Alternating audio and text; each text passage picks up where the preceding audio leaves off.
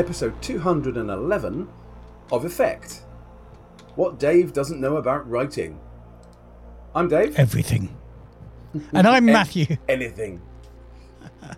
Uh, and we've got, uh, as usual, a packed episode for you tonight. Lots of news in the world of gaming, exciting news, and also other exciting news. Um, and then, exciting news and exciting news. And then we come to the exciting news. And, and then we've got the boring bit, which is Dave talking about, uh, as I put here in the show notes, how to write good. Um, uh, Yeah. But this is this is effectively, as promised in the last episode, Dave. This is your um, this is kind of the text from the workshop you did at, at UK Games Expo um, about four weeks ago now, right? Yeah, exactly. Yeah, I mean, I, I, I left a couple of things out just for because we didn't have time, but um, yeah, it, it And also it's, um, of the kind of things we were talking about. Yeah. It's not quite as interactive as that workshop Uh, was, well- I guess. Well, no, because obviously, I when I'm recording a piece on my own, I can't have people ask me questions. No, no. it's a bit difficult that one. So I mean, uh, I could just interrupt you, um, say two or three times throughout this and ask you questions, but I'm not going to do that. I'm going to let you talk all the way through. yeah, because you'd have to do some extra editing, wouldn't you? That, that would be right pain. Yeah, and that would be a pain in the ass. cool. Uh, so, uh, shall we crack on though with uh, new patrons? Well, no, let's not crack on with new patrons because we don't have any new patrons, but we do have one patron, Peter, for whom this will be the first uh, time he gets to listen to the unedited version that our privileged patrons get. That's the privilege. Pay twice as much, get to listen to an unedited podcast. Uh, so, Peter, thank you. Thank you for Yes. that. Cheers, Pete. That's good of you, mate. It's uh, yeah, cool. I'll have- have to be nice to you for a bit longer on our our, our weekly games now, obviously. But um, And of course, um, Peter uh, and our other privileged patrons, thank you to all of them. And and for our less privileged patrons, our um, our plebeians and our stationaries, um, thank you also to all of you. Indeed, indeed. Yes, Now, Pete, Pete's running a very good campaign of uh, Game of Thrones for us at the moment. Song of Ice and Fire, Ooh, which in the Song of Ice and Fire program, that, um, not program, you know, rule game, set yeah. that you ran. exactly yeah. I mean, we're, we're Yeah. stumbling over all the same problems that that we did with the rule set because there are quite a few things that are that don't work terribly well, but there's quite a lot in it that does work well as well. And Yeah. uh, yeah. He, so we have we've had a very good few sessions so far. It's uh, it's great fun. I'm playing the the younger twin brother of the heir to the house, but I'm the oh, excellent! I'm so the you will be killing your brother at some point. Well, actually, I'm very loyal to him, so, but I'm I'm swashbuckling Yeah. and handsome, and I am the poster boy of the house, where he is Ah. bookish and not very brave. He's he's cowardly. Uh, in, Oh, in our in our in our backstory, he got kidnapped twice, and I sailed across the, the, the near sea, or whatever it's called, to to rescue him twice. Oh, so whereabouts is your household? So we are in uh, the Riverlands. So we are on the eastern side. We're a place called Crag Crabclaw, I think it is, and it's a it's a promontory. So we are not quite on the end of that, but we we now have a, a nice chunk of land uh, from coast to coast on on on that bit of uh, on that bit of land. Excellent. So the I Tullys love- are our lord lieges, our liege lords. Mm. But Oh, the good. Tullys. They're a pushover. You can take over that house. No problem at all. We're working on it. I got to say, it's- our, It's a lot of fun. our, our favourite, my, my favourite thing of our campaign was our household and creating that household and Yeah. you know, building building ourselves into the world of the uh, of the game. And um, oh, God, what was my character called? Salt, wasn't he? Yeah. No, we Marco- decided that Marco bastards Salt. from my neck of the woods were called Salt. Yeah. Yeah. Marco Salt. Yeah. He was a bit of a swashbuckler, wasn't he? Dornish, Dornish pirates. Yeah. Yeah, who were trying to be nobles. That was great, and Reformed that- pirates. Reformed worked- pirates. Yeah, that worked really well. I love the backstory of your of your house in that one, and the all, Yeah. your house motto was great, which was um, "Sooner or later, you're going to get hurt." really cool. I like that very much.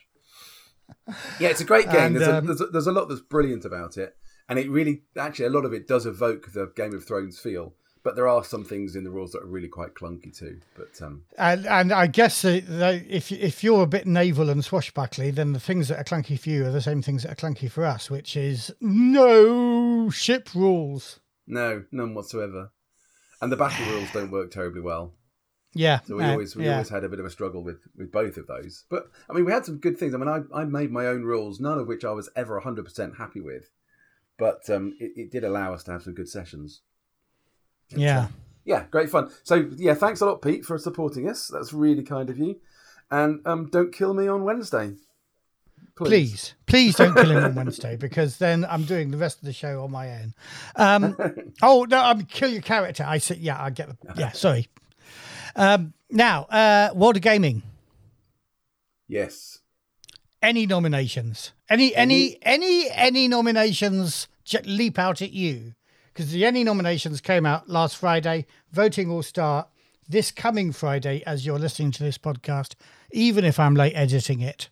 So, um, so what are the things that people should be voting for?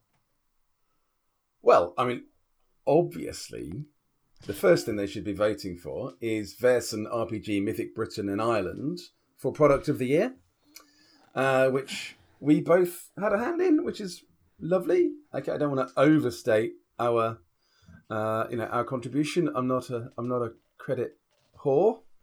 Um, well, I am, but I try, but I try and rein it in because I, I have a bit of dignity. Um, Yes. So, uh, but yeah, so that's brilliant. RPG Britain and Ireland also involved a contribution from Graham Davis, famed famed writer. some some little contribution from Graham. Yeah, he might. Yeah, he might. Have, he might have contributed one thing. You know, like the words. Um, and the and most of the ideas. yeah, but we both had a hand in that, which is but great. we, yeah, So, we did, um, we did. uh, albeit quite a small hand. But, Quite a um, small hand, quite a small hand in that one. We had a larger hand in a product that's up for best adventure, and that is Vaesen RPG Seasons of Mystery. Yeah. Uh, well, yes.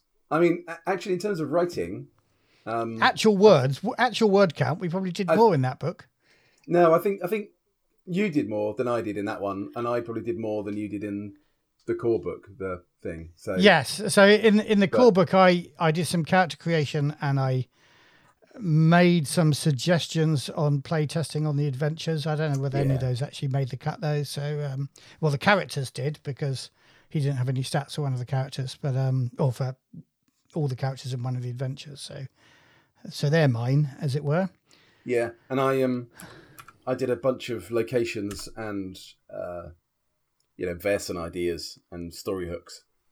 So that was cool. Yeah. There's some really nice ones in there.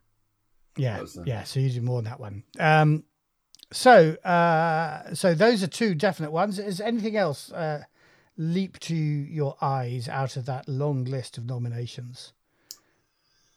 Uh, I haven't examined it in great detail. I did have a quick look through. What else? So, Blade Runner is down for best cartography yeah, in the yeah. Again, that's. I mean, that that's that's nice. I mean, that, that the cartography in Blade Runner is similar to the style that they used in Alien, um, particularly in things like um, Destroyer of Worlds, where it's very detailed and thorough and complex. But actually, when you look at it, it comes out really well. It gives you a really good feel for it, and I think they use the colours differently in Blade Runner, naturally enough.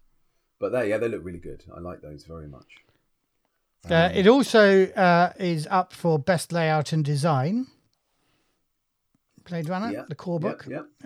uh, as opposed to the starter set. Um, well, and while it is very good as usual, as one might expect, I'm not sure it's the best layout and design that um, Free League have ever done.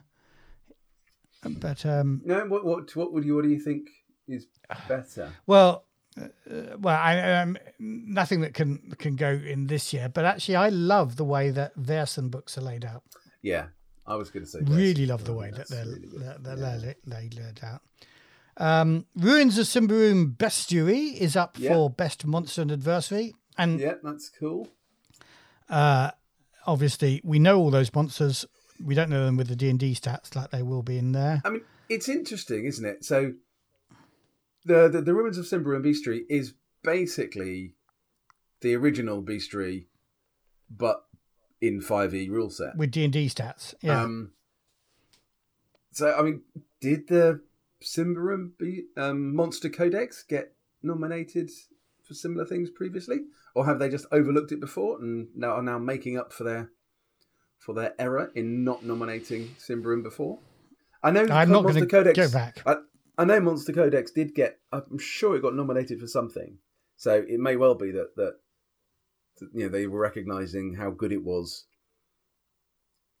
you know, previously Yeah. and now and now you know the, the Ruins of Symbaroum version is coming out and it's similarly good, but um. Oh, do I wonder? Or I wonder, you know, is there is there a little bit of um, the the five E publicity effect going on? Yeah. if the Yeah, codex didn't didn't be, get yes. didn't get suggested because it wasn't widely enough known, Ruins of Symbaroum being five E, perhaps getting a bigger splash. Um, is that why it's it, it's come to the attention of the judges or the, Yeah, the although- nomination panel? I think if anything can be said this year about the, you know, about the um, the nomination list in total, there's a lot of smaller games that are being celebrated here. There are, Um, yeah, absolutely. You know, reaching out, um, Dekuma, for example, from Golden Lasso Games. That's that's a sort of a card based, tarot card based um, world and character generation system for your other games uh, from from the host of um, uh, of Happy Jacks RPG. So you know, smaller publishers getting quite a showing this time. Brindlewood Bay for best electronic book. Um, a lot of other ones coming out like that.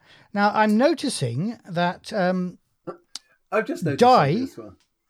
for example, Okay, yeah, go, on, go on. We'll come back to what you'll notice, but Yeah, Die, yeah, the yeah. RPG um, uh, based on the comic Die, which is about role players falling into a real fantasy world, Oh yeah, that yeah. has got best production values. And I've got to say, I've heard a lot of people slagging off the um, production values. uh, the proof the the proofreading in that book. So I'm not Right. quite sure whether it qualifies the best production values.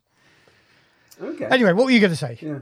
Now, I was going to say, I hadn't noticed that when you come down to best setting, you've got Vaesen Mm-hmm. RPG, Mythic Britain and Ireland, and you've got three names on there, two of which are me and you. I hadn't seen that before, that we're, our names are actually in the, the nomination lists.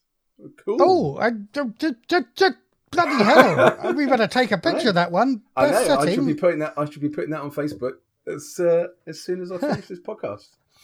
But yeah, I hadn't seen that. That's that's very cool. Oh yeah, get in. Hold on, I'm losing. Where, where's best setting? Best setting. Show me setting. this list. Uh, it's four from the bottom. Fourth from the four. bottom. Best setting down there. Look at that. There you go. Oh, I hadn't noticed that actually before. on the Ennie Awards. Bloody hell! Screenshotting that straight away, mate. cool. How, how cool are we? Well, okay. Well, that is Cool. That's made my I- day. Shall we stop the podcast now? Yeah, yeah. Sorry, guys. Um, yeah, I hadn't seen that before. That's genuine, a genuine spot during, Yeah. during recording of the podcast. But yeah, that's fabulous. I do, I do think it's obviously irritating that your name comes before mine, but you know, Celebi. Yeah. Well, you know, seniority, mate, and alphabetical order. I notice as well. Well, No, thing, is, though, thing is though, thing is though, Free League always do alphabetical order on the Christian name, not the surname, Yeah. Yeah. and, it's not anyway because S comes. It's towards not anyway. No. Graham Davis is rightly there in front, having done most That of is the true. work. Yeah, he, he should be And in I- like in twenty four font and bold with us, you know, in terms of well, and more than in fact in terms of contribution. But um, great, well, fuck me, that's cool. Yeah, cool. hang on, it might it might make my computer crash, but I am going to take a screenshot of that straight away. Right. I, well, I'm already posting it, mate. Look at this. uh, I'll post it to our Discord first so that um, we can celebrate. Um, not in Romeo Zero. Go us, mate. go us. Ah, right. Yeah. Uh, Ennie nominated. I, I, right. Uh, yeah. I can't yeah, think of anything else that, to that say is yeah, that is great. I mean, now I can say I'm an Ennie nominated freelancer. I might even You be can. a winner if we win it. Yeah. If we win it, we'll, we'll let we'll let Graham share the glory if we do. yes, but still, I can legitimately say I am an Ennie award-winning freelancer because that is true. Yeah. Even though well, no, my it's not true the- yet. Don't get ahead of yourself, mate. Well, no, no.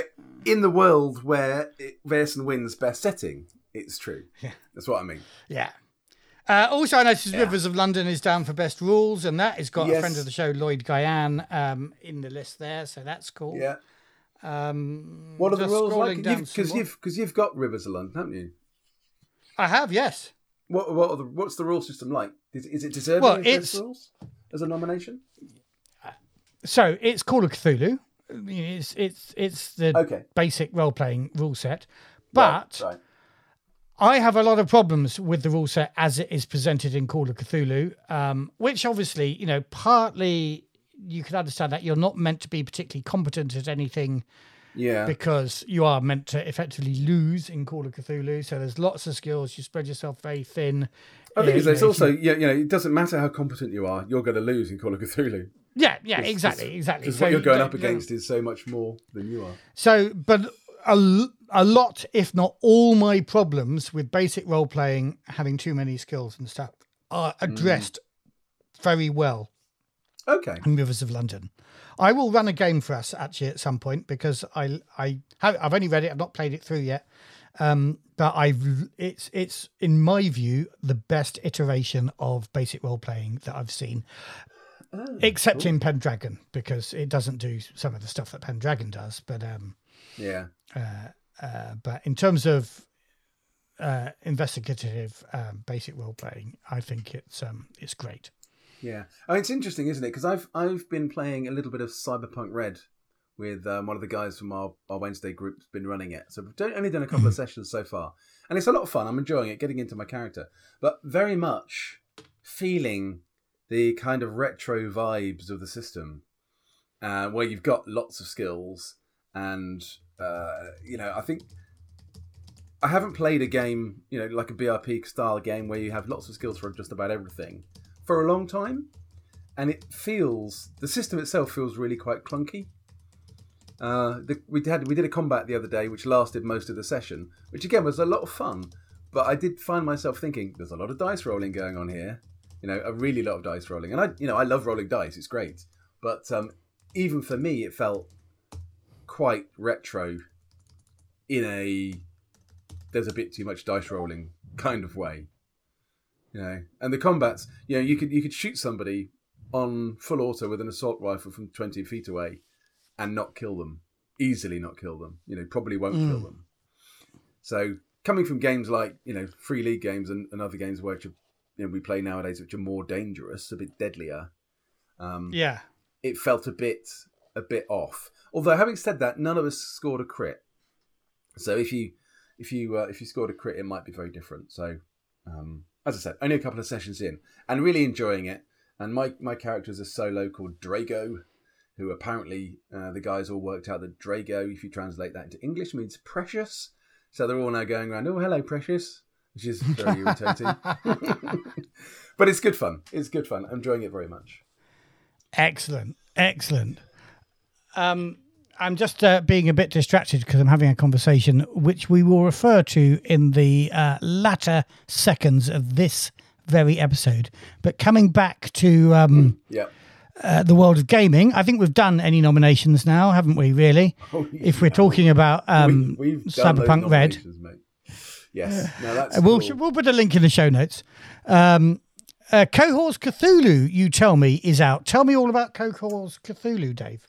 Yeah, so they've uh, this week uh, Modiphius have released the um, starter set. I think it is for Cohors Cthulhu. Uh, Cohors Cthulhu, for those who don't know, is their forthcoming um, new game in their uh, Cthulhu line. So it's it's a follow up. Follow up is that the right way of putting it to um, Achtung Cthulhu, um, but it's not the kind of following up, obviously, because it's set in the time of the uh, the Roman Empire in about 180 AD, and um, yeah, so so so this is basically taking the Achtung Cthulhu story and the story of the, the, the you know the, the outer gods fighting the Atlanteans and the Hyperboreans, this kind of under behind the veil battle for the for the kind of for the universe almost, um, putting it into uh, the Roman setting where you know you you, you start the, the game itself starts on on on the frontier with Germany. Uh, so you've got all the usual things that you would have in that kind of historical setting, where you know you've got the tensions between the empire and the native Germans who are just over the border. Um, they obviously intermingle a lot. There's a lot of sort of cultural interaction. Not all of it's positive. And then behind all of this, you've got all the evil stuff going on that it begins to bubble up, and how it affects that kind of environment, that that that landscape, um, is is kind of where the game plays in. It's uh, the, the the starter set. Um, I don't know exactly what's in it, but I think it'll give you the basic rules. It's a two d twenty rule system. It'll give mm-hmm. you a starter scenario with. Um, I'm pretty sure it'll have um, pre-gen characters as well, and they are looking to. I think I think kickstart it. Uh, I should check kickstart or pre-order sometime in the not too distant future. So um, if you like that whole sort of um, Cthulhu world that you come across in Achtung Cthulhu, but you love the idea of a sort of a Roman setting with it, then uh, this will be the game for you. Now it's coming to Kickstarter. Um, mm. So it'll also be a minis skirmish game that comes with it, as well as the role playing game. But I, I, don't know so much about the rest of the stuff that's going to be be coming with it. But um, yeah, I mean, I've been lucky to work on it a little bit. I don't think there's nothing specific of mine in the starter set. I did do a little bit of uh, ad hoc consultancy for them ooh, quite a while ago, 18 months ago. On Roman some, history. Uh, some, yeah, Roman history and culture. So there were some things in the in the work they'd done at that point which just were wrong. Which may be informed um, by you. Now. Which, yeah. So um, so that was great. But that was that was really good because that's kind of gave my foot in the door with Modiphius at mm. all. Um, so I got to do a bit of work on Cohors Cthulhu. I've done a couple of scenarios which will be coming out. I think one of them might be involved in the Kickstarter, possibly. Um, yeah, uh, and yeah, I'm quite pleased. There's a couple of quite nice stories in there. I'm quite pleased with. Um, so that should be good. And then obviously that got my foot in the door with Modiphius to get me working on Dreams and Machines and Dune as well. So that's brilliant. yes. Now, Dreams and Machines, Dave. I have a bone to pick with you about Dreams uh, and do Machines. You, do you now? But, yes, I've been seeing a whole bunch of internet celebrities of the streaming and podcasting variety showing off on Twitter their marvelous gifts of uh, Dreams and Machines pendants. And I'm thinking, where's my pendant, Dave? Where's my pendant? I didn't even know this pendant thing. I, what what is what is this pendant? What is it exactly? I know what a pendant. Well, is. you know, there's this symbol. that's a kind of hexagonal symbol with a kind of arrow shape in it that appears a lot in the graphic design for Dreams of Machines. Okay, yeah. Oh, I see. Uh, yeah. Mean, yeah. So there's that on the end of a chain you put around your neck. That that sort of pendant. That's what I mean. Oh. And and and I haven't got one, Dave. I haven't got one. You're working I'm on sure, the game. I'm, I'm sure a streamer and I don't have one. What's I'm going sure on? Send us one if I asked. Yeah, well, well I'll ask him. I mean, obviously, they're sending. I mean, I imagine most of these people are going to be appearing on some actual play of Dreams of Machines shortly, and they're they're sending out these pendants to tease uh, that. But um, but one of them is a friend of the show, I think. Um, um, B Dave B Dave, whose uh, name I've just surname. His surname you can't remember. Oh, yeah. Here. So, oh, oh god, it's, not Waters. Waters is it? Is it? Uh... Damn it! I'm going to have to look it up on Twitter now so I can remember who he is. Anyway, what I'm saying is, you know, these are these are streamers Walters. with possibly more of a reputation than we have. B. Dave Walters. It is Walters. It is Walters. Yeah, yeah. Well done for remembering him. Well done, mate. Yeah. So, yeah. um, so yeah, I mean, the Modiphius. I don't know what the plans are for streaming, um, or, or, or actual play. You know, live actual plays. But what they have been doing is putting out. They they did some recorded, um, sort of radio play, mini mini radio plays. Um, mm. They did five. They did five episodes. Each was a, only about three and a half minutes long, and it was telling the story of this group of um, well, it was a mixed group of people, but some of them were grabbers, and grabbers are, are people in, in the, the Dreams and Machines world who go out looking for stuff. They're like looters or scavengers. Um, scavengers, and they'll often mm. go out to order. So you know, somebody will say, "I need this," and I'll pay you if you go and get it, and they go out into the dangerous world and find it. Um, mm. And it was telling the story of, of of some of those. I think with their uh, their kind of patron with them, uh, uh, um, an archivist, and the archivist. There's a big backstory to the archivists, but they are kind of the, the groups that try are trying the hardest to bring the world of dreams and machines back online and and mm. get things working again. And so they will pick a let's say for example a, a water production plant, and they will uh, kind of you know focus all their effort on getting that up and running again. And in doing that, you then get a community begins to build around these locations um, where the archivists have created their their tower and, and created some kind of utility. But anyway, I think one of them is an archivist, and they're going off to try and find something. And it's a say it's five short radio plays which tell the story of these. I think there are four people in it, and that's all building up to the starter set, which is uh, available now.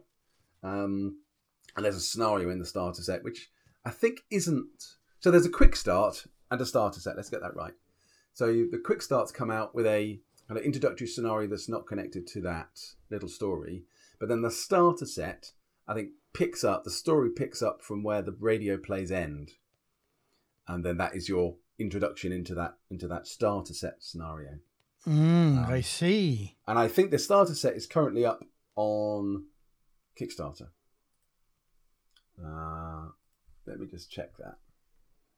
It's certainly up. It might be might be a um it might be a pre-order rather than let me just have a look. So, um, oh yeah, so you can just buy you can just buy the starter set at the moment from the from the Modiphius website.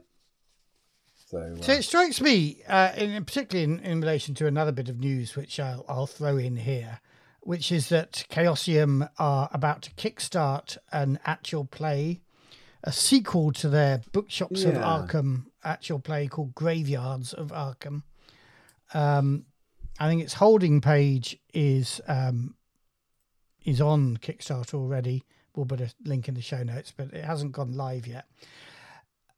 Uh, and, and it strikes me that gaming companies, particularly these mid-level gaming companies, are looking at what Critical Role has done for and everything else has done for D and D, and thinking, we, you know, we're going to have to actually put marketing money into this online listing, podcasting effectively for for what you're describing there, um, yeah, I'm sure there's a forthcoming actual play as well with all these streamers joining in, and and and this one from Call of Cthulhu, where you know actually they're turning this into you know they're supporting uh, live actual play as a as a product as a paid for product that you know people are going to be subsidizing.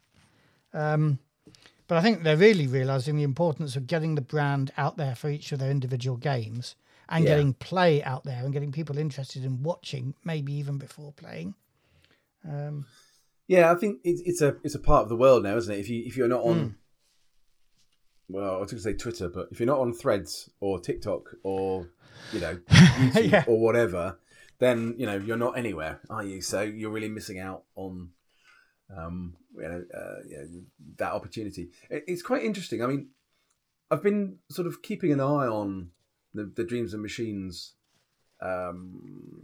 Mark, marketing campaign. And I'm not mm-hmm. on Twitter and I'm not on Threads or any of that, so I don't know what's going on on there. But um, just to get a sense of how how it's working and how it's building up to to the big launch, which is which is happening at Gen Con officially. Um, I don't know. I just I guess the question in my head in my mind is, is how do you generate the heat that you want yeah. around your around your IP, around your new product. um, yes, and, and how I, can yeah, we I, replicate that when we do Tales exactly, of the Old West? Is that what you exactly? well, precisely, of course, yeah, precisely. Um, and I'm, you know, I just because I get no insight into the actual sale, so I don't know how well the starter set is selling. Um, it just it doesn't feel like there's a lot of heat about Dreams and Machines yet, if you get me. No, um, no. They did. They did do a, a video, which is quite good. I, I, I watched. I watched some of that. It was about fifty minutes long, um, and I'm in it. So they they basically interviewed all the all the writers um, who have been putting together some of the, the world setting and the, the lore and the history in the background. and um, to talk about the particular factions that they were working on. And so you've got all the writers actually like as talking heads, and it works quite well. Mm. It works quite nicely. Um, Were you on that? But again, I am. Yeah, I am on that. Cool. We'll put a uh, link in the show notes if you send it yeah, to me. I'll find it. Yeah, and um, but again, I don't. I, I could have a look, but I don't. But I don't know how widely that is getting, you know, um, distributed, or how widely seen it uh, it is. But I'll, I'll have mm. a hmm. look. Um, well, I tell you what, I just wonder whether we should be moving on here. I notice we're at 30 minutes in, uh, and uh, we've still got half a world of gaming to talk about. Um, so, carrying on the Chaosium theme, the other thing that is out in print everywhere around the world except yours and my native country, Dave, and that is the new Pendragon starter set. Yes, yeah. Um, we love Pendragon, don't we? Or we have loved Pendragon. Um, we have loved Pendragon very much. So when it comes out in print, will you be getting the starter set just for nostalgia's sake? Well, I mean, I need I need to know more about it because is it is this new version going to be changing the kind of the philosophy of the rules and stuff, or you know, in any in any great way? Because I imagine I, not a great way, because I think it is universally acknowledged that Pendragon is potentially the very best iteration of basic role playing ever. So I can't imagine they're going to fix what ain't broke. Because I, you know, I I would be I would be less inclined or less interested to get it if the rule system had changed, particularly. Yeah. Um, you know, I've, I've got all the old books on only on PDF because I, I actually bought the books late, but um, yeah, we, we I, relied on our, our friend Andy on, running the game yeah, to absolutely. have all the rules. Um, but yeah, so my, my default would be yes, I definitely want to get this. But if they've changed the rules significantly, then I probably won't. Yeah, um, I don't imagine there's going to be a significant I, then I, then change. I will. Yeah, a bit of um, tidying um, up, possibly a bit less sexism than when we played, where there were very few things that female characters could do. I imagine yeah, probably I be a female knight nowadays. It's yeah, I mean it's interesting, isn't it? I mean it's it's it's a challenge to a historical game. I, okay, I mean it's it's King Arthur, so it's not strictly historical, historical. but it's but it's try but it is trying to recreate the Dark Ages as a as a as an as a time as a as an era of history. Ooh, um, I don't know whether it's so much that it's trying to know. recreate Maybe, some sort of fantasy, fantasy. 15th now that's, century that's Dark Ages. So I think I think in my head it's trying to recreate that Dark Ages thing because I'm yeah, and in our campaign we were very much Dark Ages. Yeah, yeah, but I think you're absolutely right. You're, you know, the game itself isn't trying to recreate that because um, it's something that I've been thinking about with uh, you know Rome Year Zero because I want it mm. to hmm. be a historical game you know, in in the game when I do it, you're not going to have female senators because you didn't have female senators. But I want to have a, a, a way that you can have women playing, well, female characters playing in the game, you know, alongside the male characters just as effectively and powerfully. And yeah, I thought Rome, the um, short-lived BBC uh, HBO TV series, did quite a good job of that. Actually. Well, I think you know the, the history is is packed full of powerful women mm. and yeah, a lot of you know the the old the old phrase that you know behind every great man there's a greater woman is is is so true in Roman times. Now, yeah. I mean, in Roman times there were obviously enormous enormous um, discrepancies, and you know legally, you know the, the reality was that you know a, a woman would either be effectively the property of her father or the property of her husband when she was you know, married off. And in theory, that paterfamilias, the head of the family, could do what he liked with them if they transgress what they felt to be, you know, the rules that they they wanted to impose. So they could be, in theory, murdered by their father or their husband without any, or beaten up or anything, without any, you know, comeback because that was entirely legal. The reality is that you know men who beat their wives were were roundly turned upon often, maybe not always, but often, certainly in higher, you know, the higher society, in more noble ranks, um, and that would then damage their dignitas and their autoritas, which are two things that a Roman would be would would potentially you know a a, a noble Roman would potentially die for. So it, it's it's a lot more, uh, you know, it's a lot more complicated than that. Although it, it does make it a tricky period to manage and manage in a way that's sensitive and effective and still makes the game fun for any and everybody who wants to play it. It's, um, I think it's do. I don't think it's not doable. I think it's entirely doable. It just you need to be a bit careful about making getting it right. I mean, I, I love the idea of doing a campaign of all female characters who are basically running the world but behind the scenes. Mm. And they are and they are influencing their men or the men around them. And I love the idea of that. And I, you know, that's something I'm going to want to put into into the game as you know, as a, a style of play. And I think that's really interesting because you can't just take your sword and kill someone in that sense. You have Yeah. to do it through intrigue and manipulation and all those other There- things which make make for great role playing.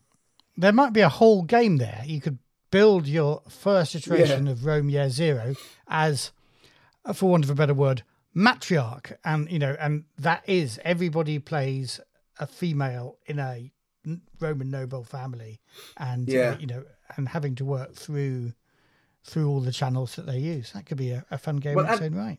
and it's interesting because there'll be a very, very potentially very um, careful line to walk because Hmm. you know, as, as playing one of these characters, you don't want to overstep the mark and then have your husband get fed up with you and just divorce you, Yeah, uh, and then you get kicked out of the house. You might get your dowry back, but you know that might not be very much money. Um, Hmm. And that, yeah, that that could work really well. Hmm. Food for thought. Hmm, something to think on. This is what our Yeah. privileged patrons pay for. Whether this gets into the final cut or not, uh, this is what you get when you when you when you're a privileged patron. This sort of conversation. Uh, everybody else might get it too. Uh, so I'm I'm moving on, interesting Dave. conversation. I, I think it should probably stay in. Yeah, okay, we'll we'll keep it in then. Everybody gets to hear that. uh, so ad- Adventure Time RPG. I know nothing about this. Tell me about it. You I'm, I'm So, going to my- guffaw and um, and sound surprised. And that's surprise. Okay, so Adventure Time RPG. Advent, do you know Adventure Time? No. The right. Okay, there we go. Um, my son has just binge watched with his friends Adventure Time all the way through when he should have been revising for his A levels. There we go. Never mind. Um, and it is Tom? Are a doing, cartoon that you can definitely see the influence of the creators having played D and D in it. Um, uh, I won't go into it. It's fun. Watch it if you want to or not. They all live in the land of Ooo. Um, there are adventures. There's a dog that changes shape. There's uh, no, a princess. I, I, yeah, it it's fun. It's uh, funny. Um, the Adventure Time RPG, you might therefore expect to actually be a f- fifth edition D and D take, given that there's so many D and D reference in it. But they're they're going with something called the yes and system, where you've got one dice that says yes, no, I think, um, and another dice that says and or or, or something else. Um, Okay. And every time you make a decision, you roll those dice, and obviously that determines whether you succeed or not, and whether other stuff happens uh, as well or instead. Um, it looks like it's meant to be. That's quite an interesting idea, actually. I, when I when I Yeah. first saw your notes about it, I thought the yes and system. Thought, okay, what is it? What the hell is that going to be about? But actually, certainly, is it? Does it? Is it trying to be a more narrative style game? This one? Yes, absolutely. I Yeah. think yes, Because that feels Um, like it would work really well for a narrative style game. Uh, well, I like the sound of that. Yeah. So it's in, and we're ahead of the game here. This is yet another thing that there is a Kickstarter holding page for, but Kickstarter hasn't started yet. I imagine, given the cultural influence that this uh, TV show has on my son's generation, um, Mm-hmm. that this will be a big seller. Yeah. Um, uh, I don't. have you- I don't know that my son would get it, but um, but I think there'll be No. lots of people in his generation who do. Talking of, of well, you- games for the next generation, have you heard any reflections on the Avatar role playing game in terms of how good it is? Because I, I haven't really. Um, Uh, so I have heard some criticism, and we should talk with our patron Thomas, who I think has actually played it through. I think it falls into the trap that many PBTA games fall into, powered by the Apocalypse games, I should mm-hmm. say, fall into. Powered by the Apocalypse is a really simple system, but when you have a massively successful Kickstarter, I feel you think you've got to add pages to the book Yeah. um, and and every more complex version of PBTA that I've seen adds a whole bunch of words and sort of obscures the beautiful simplicity of Powered by the Apocalypse and and makes it shit. Yeah. And I fear that that may be the uh, a, a generalization of the reaction to the Avatar role playing game. Right, right, right. Okay. Okay, Um, interesting. I just thought because you know talking of Yeah, because that how was a big successful hit. it was because of Yeah. because of where it where it hit the market, as it were. Um, yes. and it sounds. I like don't know if it's out on the high street yet, and it might. This might be the reaction only from jaded old um, Kickstarter backers, but uh, Uh-huh.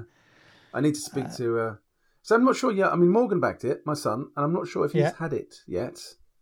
Um, I know my nephew. you may not have had it physically. Um, we may be talking about PDFs. PDF, far. yeah. I think I think there've been some physical stuff out as well. Actually, I, I Um, was under the impression that physical stuff had come out. I'll have, I'll, Hmm. I'll have a chat with him next time I next time I talk to him. yeah. Cool, cool. What else have we got in the world of gaming then? Because we are banging on a bit today. We are, yeah. You keep talking about stuff. Oh, I see you sent me a link for Dreams and Machines. We'll share that. Um, Where are we? Adventure Time. Oh, Gangs Gangs, of of, Kahabro. Oh, So, Gangs of Kahabro is the brainchild of Daniel D. Fox, who created the Zweihander um, uh, Warhammer Fantasy roleplay OG version that's uh, that's been incredibly popular recently. And this is his first Year Zero game, and he actually contacted us wanting a little bit of help with. Um, with Year Zero dice mechanics, and um, I don't think we ever made that happen. Actually, I, I put him on to you, knowing you needed the work more desperately than me. Um, Yeah, we, But- we yeah we, we we did have a meeting arranged, and then uh, he cancelled that at the last minute with some Hmm. other commitment, and then we never just got round to rearranging it. so um, you know, unfortunately, didn't have the chance to chat to him, which would have been very nice. Would have been would have been a pleasure. and it is set in the enigmatic labyrinth, labyrinthine city of Kahabro, providing an enthralling backdrop for players to explore. The game's narrative combines the theatricality of the cult classic film The Warriors, the soapy betrayals of the hit TV show The Sopranos, and a gritty fantasy urban setting in Kahabro. Um, I'm just reading that off the um, off the uh, uh, off the Reddit actually, which is um, So the first is thing this- popped up. Is this up for Kickstarter at the moment? Then It's well at the moment it is out in a playtest version. I'm sure at some point it will be Right. kickstarted or otherwise funded. But you can download a free, I believe, playtest, which um, we haven't done, I guess, because we're just up to here with games. But perhaps we ought to download it. Um, and um, but Daniel says the Year Zero engine has electrified our home game table, and we've begun to switch away our weekly games from Zweihander RPG over to the D6 system. The one standout was Alien RPG, which hit the right notes with our home group, and uh, so yeah, that's that's kind of why he's doing it in Year Zero. yeah. Okay, cool. So what Um, else do we have for the world of gaming? Do we have? any Oh, and just news? finally, a last bit of news just in. I only spotted this morning that Erik Granstrom, the uh, setting writer behind um, uh, Forbidden Lands, for the lands. has just put a blog post out with all the sexy bits that he wasn't allowed to put into the Bloodmarch in it. So I'll put a link to that in the show notes. Have you had a Um, look at it? What what what's he? Uh, what what was forced to, to hit the, hit the So, cutting room um, floor? Uh, so one of the one of the adventure sites had a couple of kind of um, events in it relating to um, oh, what do you call it? Uh, in in in modern Europe, you call it droit à seigneur. Uh, you know the um, the lord getting to shag the um, the bride before the husband. does. Primogeni- primogeniture. No, no, primogeniture is the firstborn son. I think it's droit. Uh, it's the right of the right of the lord or something in Okay. Anyway, so there's a that being one of the problems that the the players would have to deal with. Obviously, not everybody necessarily wanting it to happen, and them having to find a way out or something. Um, Okay. and and some other stuff, mildly sexy stuff, but nothing too offensive, I think. Uh, But um, I think potentially too offensive for the international audience, according to the guys at uh, Free League. So Is that was is that the implication here that this is stuff that they they felt Yeah, was just yeah. a bit too risque, rather than there's too much stuff and we have to cut it for, Well, it- brevity's sake. knowing knowing their struggles with word count, I'm sure both of those played a factor. Probably, But I think, yeah. yeah, I think, um, I, I think they probably said uh, it's all good natured. It's not saying, "Oh, those bastards wouldn't let me to put I put my didn't porn into my expect that game." would be the case at all. Uh, yeah, But uh, but he just thought he'd share it as a few little paragraphs that were were, Mm-hmm. were chopped out of the book. yeah, cool. Um, I guess people can then decide whether they want to incorporate that back into their stories or not. Exactly, which is why I thought Yeah. we'd share it here on the uh, on the podcast, especially for year zero players. Yeah, Right. good thinking. Talking about especially for year zero players, uh, let's talk about just writing role playing games in general now, shall we, Dave? Yep, I'm ready when you are. Let's have a listen to what you've got to say. It's a pretty odd feeling, I find, that here I am offering hints and tips on writing to other people. Who? Me? There are many better, more imaginative, wider vocabularians, better structured, more interesting writers and designers out there than me, and there's definitely a huge dose of imposter syndrome going on. But, for better or worse, the stuff I've been writing in recent years seems to have been well received, on the whole, and I do have a lot of experience over the years of writing and GMing games that, again, seem to have gone down pretty well, on the whole. But that's no different from most of you. So why do I get to lecture you about it? Because I'm great! well, actually, no, on the whole. I think it comes down to the fact that there's no right or wrong answer to the question, and the range of experiences and voices that are out there and that each have their own story to tell and perspective to relate. So here's mine. It's necessarily brief and picks out only a few thoughts, but take from it what you will and discard that which you don't think works for you. I'm going to categorise my points under three headings ideas, stories, and new worlds, making a game for others to play, and the mechanics of writing a game for publication. But let's start with two quick questions to set the context of the conversation. First is what are you writing? Scenarios? Campaigns? History, lore, and world building? Or a complete game system? And second, for what purpose? Fun? Home games? Convention games? Or to publish? It's worth keeping your answers to these questions in mind while we're talking about this. Ideas, stories, and new worlds. Tip 1. Write about what interests and excites you. I mean, it's obvious, really. If you're excited about an idea, a setting, a character, or a theme, your writing will inevitably be the better for it. Tip 2. Invest time to think up ideas. I find quiet time is really important to let my mind wander and daydream. I also use music playlists to help get me in the mood. My current go tos are Legends of the Fall, The Straight Story, The Green Mile, Lord of the Rings, Gladiator, those kind of things. But then, when you have a basis for an idea, but it feels underdeveloped, just start writing it. For me, I get many of my best ideas from writing up an original thought that then snowballs as I write. Tip 3 Map work. I get loads of ideas by putting together a map of the local area, the location, the world, and so on. Make maps that ask questions. Why is that canyon there? Who lives on that mountain? What creatures live in that wasteland? How has the land changed? In every location on a map, I jot down a really brief story idea or two.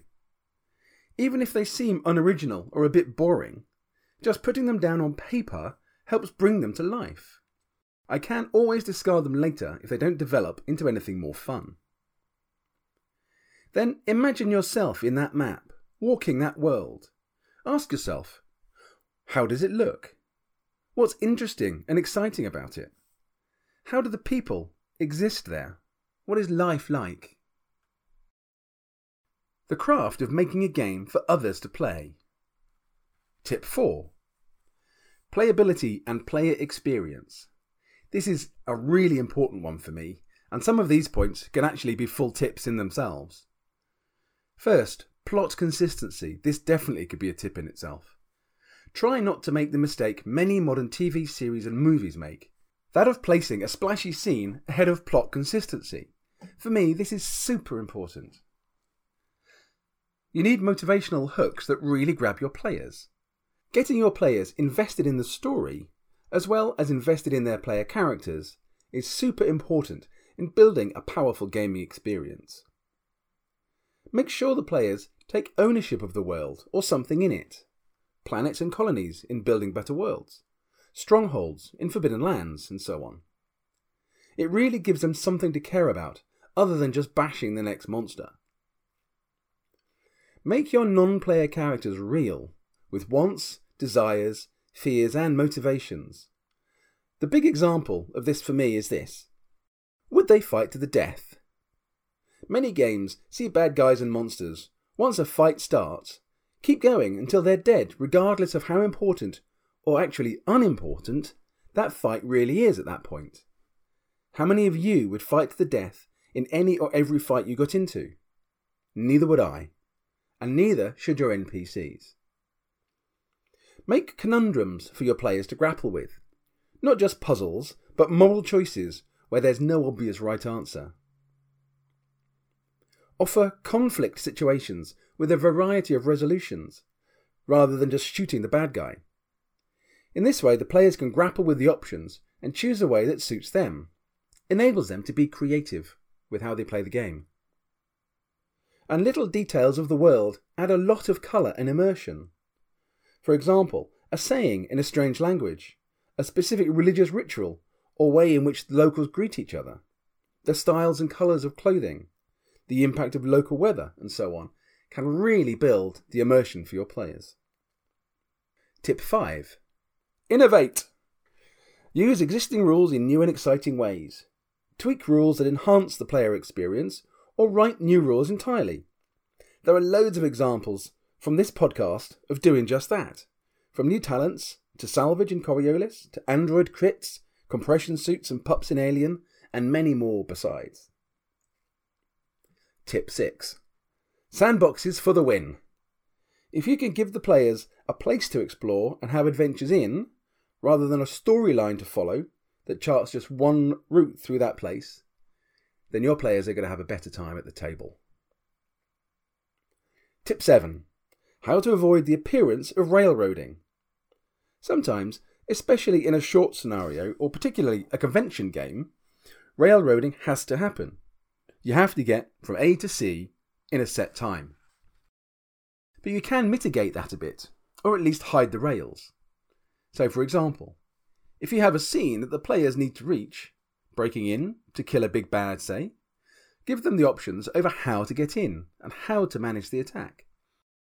Or provide a wider stage for the event to play out across, like the palace where the big bad lives, with more to it than just guards to grind through.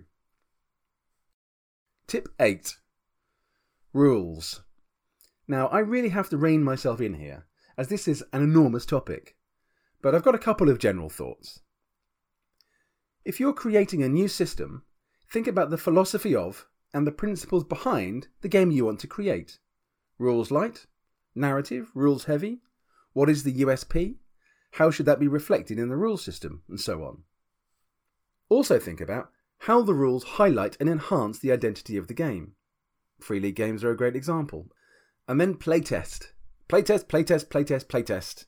I think we found, particularly with Tales of the Old West, that playtesting is very, very valuable. The mechanics of writing a game for publication. Tip 9. The 80 20 rule. Good enough is usually good enough. I have wasted a lot of time polishing things that were probably good enough anyway. Especially important if you're getting paid by the word. Tip 10 Word counts matter. If you're working to a word count, then make a plan. Budget the words for each part of the story and track it as you write. If you're going over your word count and you can't avoid it, or the story is so much better for the extra words, talk to your publisher, your company, your editor as soon as you can, and negotiate why those extra words are worth the space in the book and the extra cost. Now, here I'm going to demonstrate that my maths is probably worse than my ability to write, because out of 10 tips, here comes number 11. Formats matter. M dashes, N dashes, Oxford commas, colons, semicolons, text spacing, and so on. Make sure you know what these are and how they should be used. I'm a great fan of the colon semicolon combo, but I'm finding that most publishers aren't. So the M dash and I have recently become fast friends. US formatting and US English is very common, and in my limited experience is the standard. I know this might upset many people, but I've taken to writing and spelling in general in US English, simply to get in the habit for my writing. Ask for, no, don't ask for, demand, and follow style guides from any company you're working with. I found that game lines within the same company can have differences in their style guides, and giving your publisher a piece of work that needs little or no reformatting is a huge plus for them, and for you, especially if you want repeat work. So getting a style guide and following it is really, really important. And in general, keep blocks of text small where you can. Use subheaders. Sidebars and box text are your friends. Tip 12. Less is nearly always more. Be concise. Choose deliberately when to invest a few more words in a particular passage or sentence. When editing your own work, start by taking out one in every 10 words. Just do that. Many years ago, I read a book by Stephen King on writing, and the biggest tip I took from it was this one Your work will always be better once you've done it. Tip 13, the final point for today. Sacrifice your sacred cows if you have to. An idea or a scene might be the best one you've ever conjured, and you can't wait to get it on paper and see your players wow with wonder going through it. But if it doesn't quite work in this story, be ruthless and get it on the cutting floor now. You can always save it for later, in a story where it will really work. Well, I hope you found this interesting and useful. I'd love to hear your thoughts and top tips too. The one thing with this job, this profession, this hobby, is that you never stop learning. I, for one, hope to keep on improving until the day I stop writing RPG stuff, which will probably be never. So, obviously, the first thing I have to say is you know, you write this as a whole. When you go over 10 top tips, you can change the title. You don't need to still call it 10 top tips. That is true. That is true. Um, yeah. Well, I think, you know, yeah. Okay. I, am not sure I can say anything about that. Point taken. but, well, you know. and to be honest, there's not much I can say. There's, I can't, I can't speak controversially against any of these points. And I know how you like to speak controversially, don't you? Well, exactly. Look, I do like. I like to point out where you're wrong. um, yeah, I, I, I, do look for those opportunities. I really do, and I've really looked at this one. And fuck you, mate. I can't find anything I can slag you off. Um, well, I mean, it's it's funny. It's funny because I mean, it, it, does feel to me a little bit like stating the bleeding obvious with a lot of this stuff. Hmm. Um, you know, as I said in the piece, you know, there is definitely a, a, a big chunk of imposter syndrome, imposter syndrome going on here, um, mm-hmm. where I kind of there's in the back of my head, you know, there's a voice saying, "Everyone's going to be just listening to this and saying, well, of course it is. Tell me something I don't know,' you know." But um, people in the seminar seem to uh, seem to get you know get behind the ideas. So uh, hopefully, people yeah. found it useful in some way, or at least interesting. And- if not And I do think uh, your point about maps is really interesting because um, I'm a, I'm weirdly jealous of you because I'm an actual trained hmm. artist, uh, and you're not. Um, but you do do a nice map. I mean, you know, I wouldn't hire you to be a cartographer in my fancy new role playing game, but you do you do maps of shall we say GM quality that I really admire, and thank mine you. are never very as good kind. as that. Um, so I do. uh, I mean, I do use making maps, as I said in the thing, as as quite an important part of helping the story along. Yeah, and I Um, wish and I, I- could as well, but I get bogged Yeah. down in in in producing a map that's nowhere near as good as I, what I want it to be in my head, and then you Yeah. know, try and make it better and better, and I can't. And I I have gone backwards actually, and I now churn out maps that are just shit sketches generally. but I do think, Well, although I do think sometimes that really works, though. Actually, Yeah. sometimes all you need is a very rough sketch.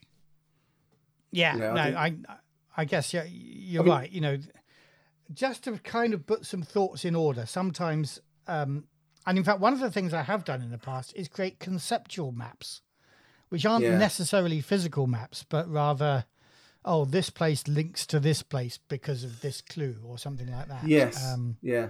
and I, So there's a I couple of- couple of- like that.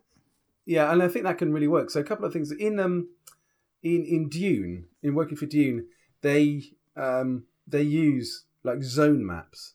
Mhm. So in one of in one of the scenarios I was using as a kind of guide for the one of the scenarios I was working on, um, you uh, part of the adventure takes you to the the residence on Arrakis, Mhm. and that's basically just done in zones.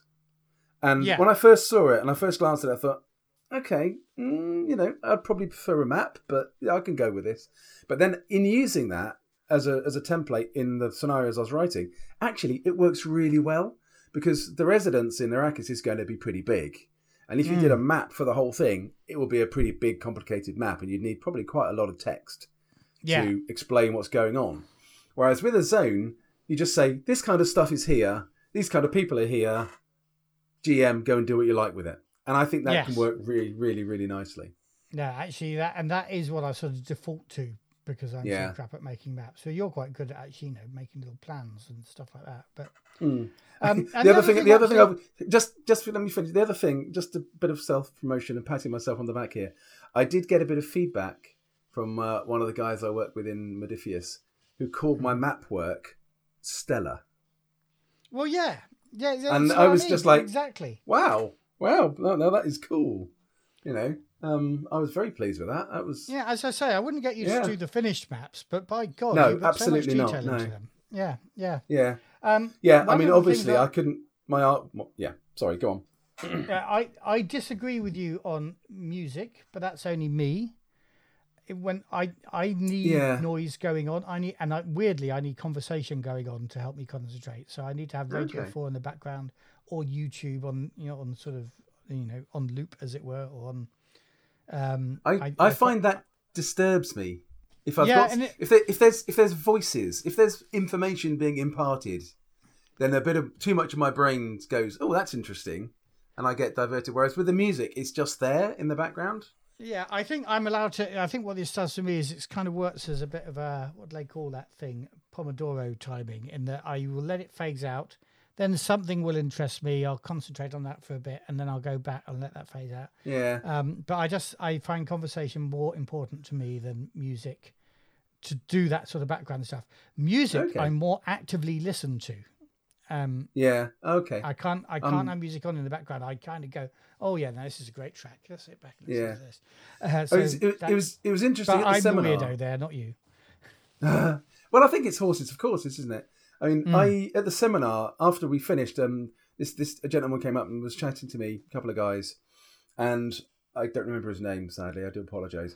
But he was saying that he's um, uh, got, got ADHD and has a little bit of uh, autism, and he was Hmm. saying your point about music is just so spot on for me because Hmm. you know he really needs that to help channel his concentration and Yeah. uh, we had a really nice conversation about what music you know we we preferred to, to listen to but it was lovely that you know that you know it, it, it, it's not something that is just odd to me but others Yeah. you know a lot of other people Yeah. have the same I think a lot of people do music. A lot of people do music. Yeah. My wife thinks I'm very strange for having noise on while I'm working.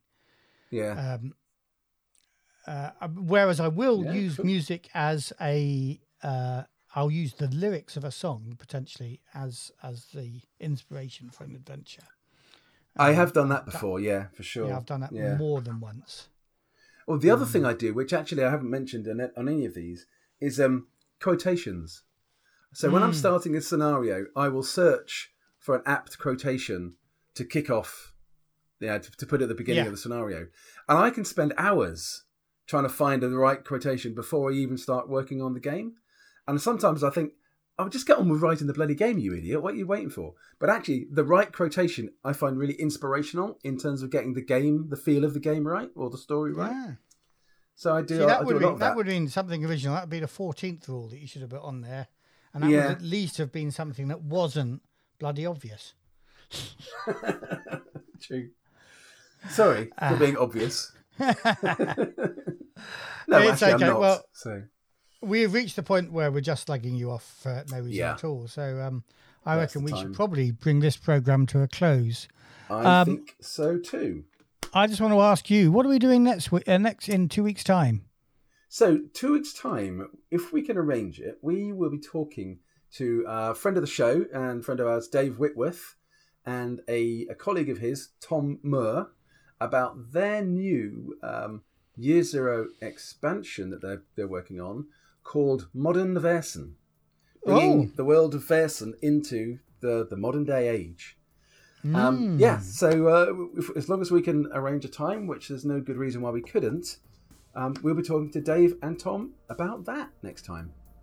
Brilliant, brilliant. And at some good. point, we ought to, I guess, talk to Daniel Fox about the Gangs of Kahabro as well. But, um, Yeah, absolutely. but that'll be in a few good weeks' idea. time, nearer whenever their Kickstarter goes off. Yeah, Indeed. brilliant. Okay then. Right, good stuff. So until Cool. then, it's goodbye from me, And it's goodbye from him. and may the icons bless your adventures. You have been listening to The Effekt podcast, presented by Fictionsuit and the RPG Gods. Music, Stars on a Black Sea, used with permission of Free League Publishing.